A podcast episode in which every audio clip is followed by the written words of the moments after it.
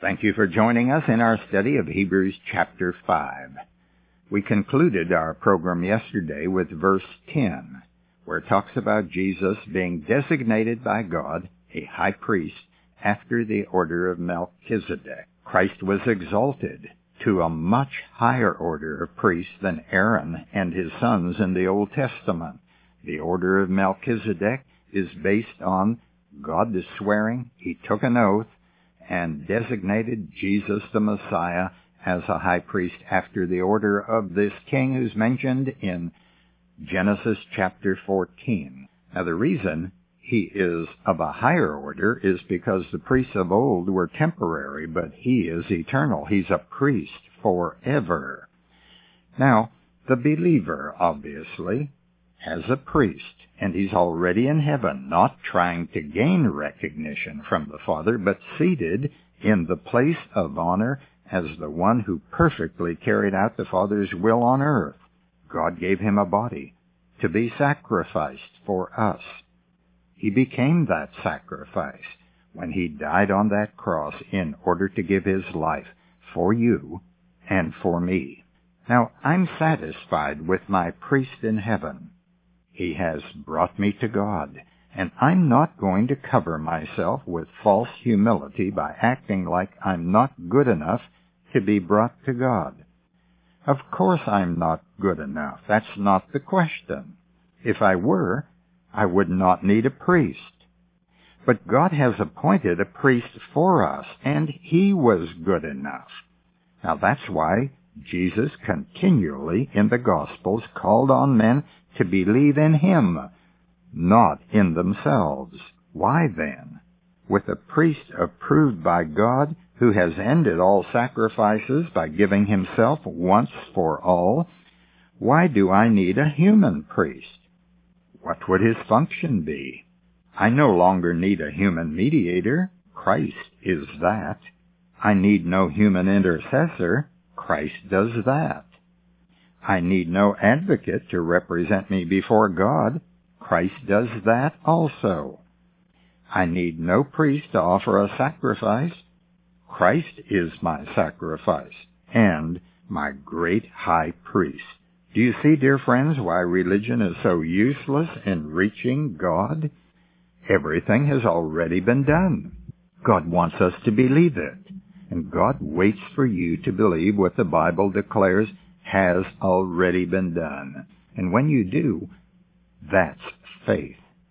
When you believe it, you will value it, and you will rely upon it totally. True faith also means that you will rely on nothing else, no man, no priest, no sacrifice. When you do that, you will be in agreement with God, and He will give you eternal life because you will value Christ as the Father does. Now we begin with verse 11, which reads, About this we have much to say. About what? About this order of Melchizedek and how Christ was appointed a priest after his order. He writes, About this we have much to say, which is hard to explain, since you have become dull of hearing. For though by this time you ought to be teachers, you need someone to teach you again the first principles of God's Word.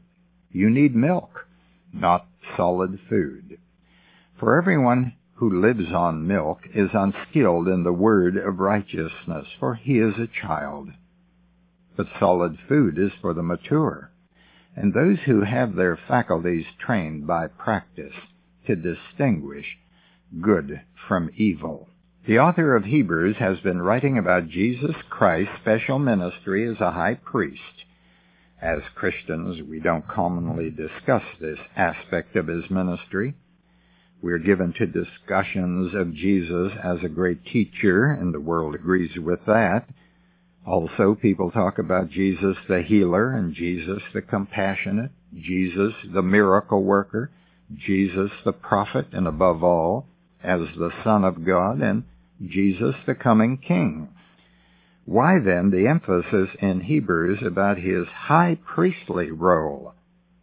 For the reason that the author is writing to Hebrew Christians, and secondly, There is a doctrinal error of major consequence among some of these people that calls for an unusual emphasis on the priesthood, an emphasis not likely necessary when writing to Gentile believers who aren't concerned about the rituals of the Old Testament priesthood and Judaism.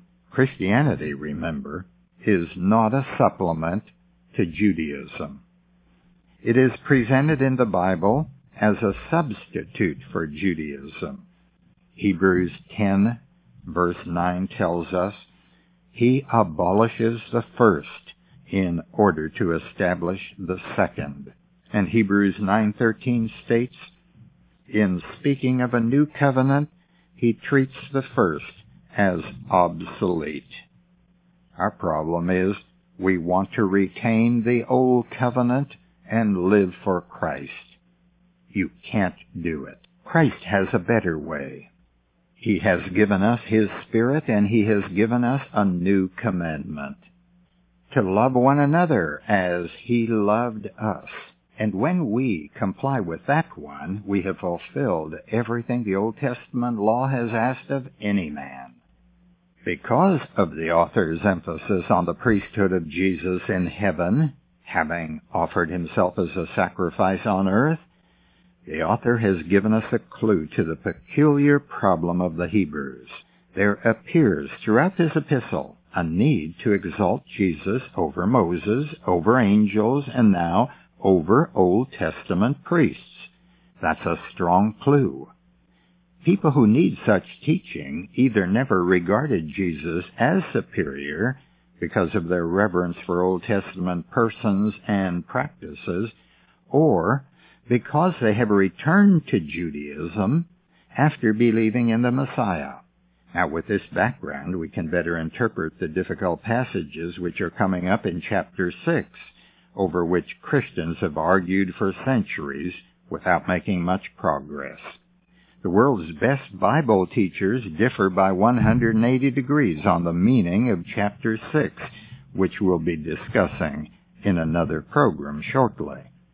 Now, returning to our text, we see in verse 10 a reference to Melchizedek, an eternal priest, and he'll be discussed when we get to chapter 7.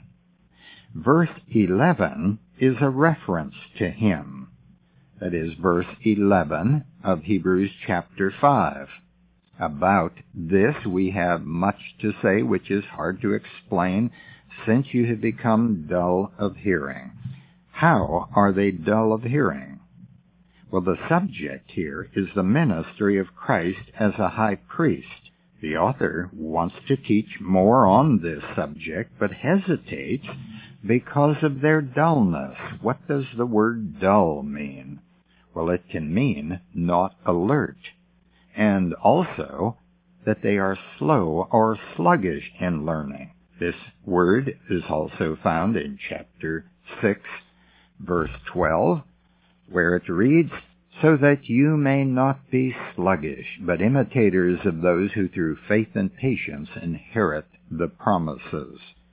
Verse 11 of this chapter tells us that they have become dull, implying an earlier state of being teachable. We might ask, was there a cessation of growth or carelessness in regard to learning about Jesus on the part of these Hebrews?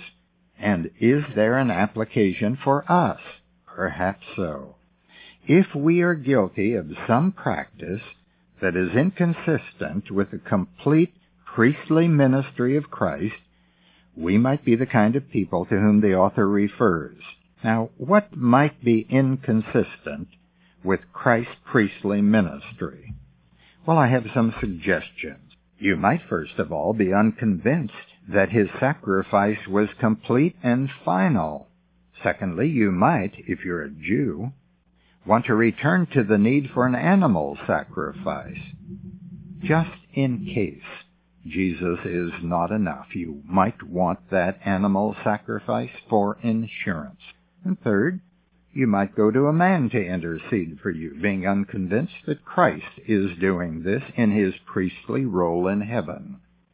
And you might not be convinced that God ended the priestly order of Judaism all that would be inconsistent with the priestly ministry of Jesus. Now apparently some of these people addressed by the author once fully accepted the teaching about Jesus, but now there is some apathy regarding the importance of Jesus Christ. We gather this from the entire context of the book. We also get it from this chapter and the portion under study. We can only understand if we are loyal to the context. Now in verse 12, the writer gives us this.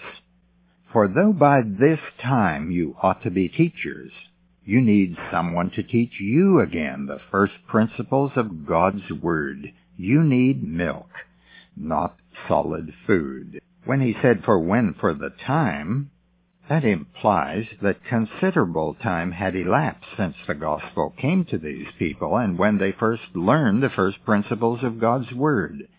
They should, the author believes, be teaching others the basics.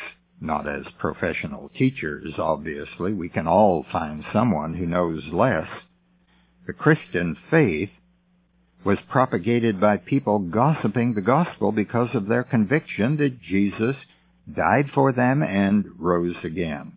Now these Hebrews not only need to learn important things about the priesthood of Christ, as represented in the life of Melchizedek, but they also need to be taught the ABCs of the Christian faith, because they have departed from them.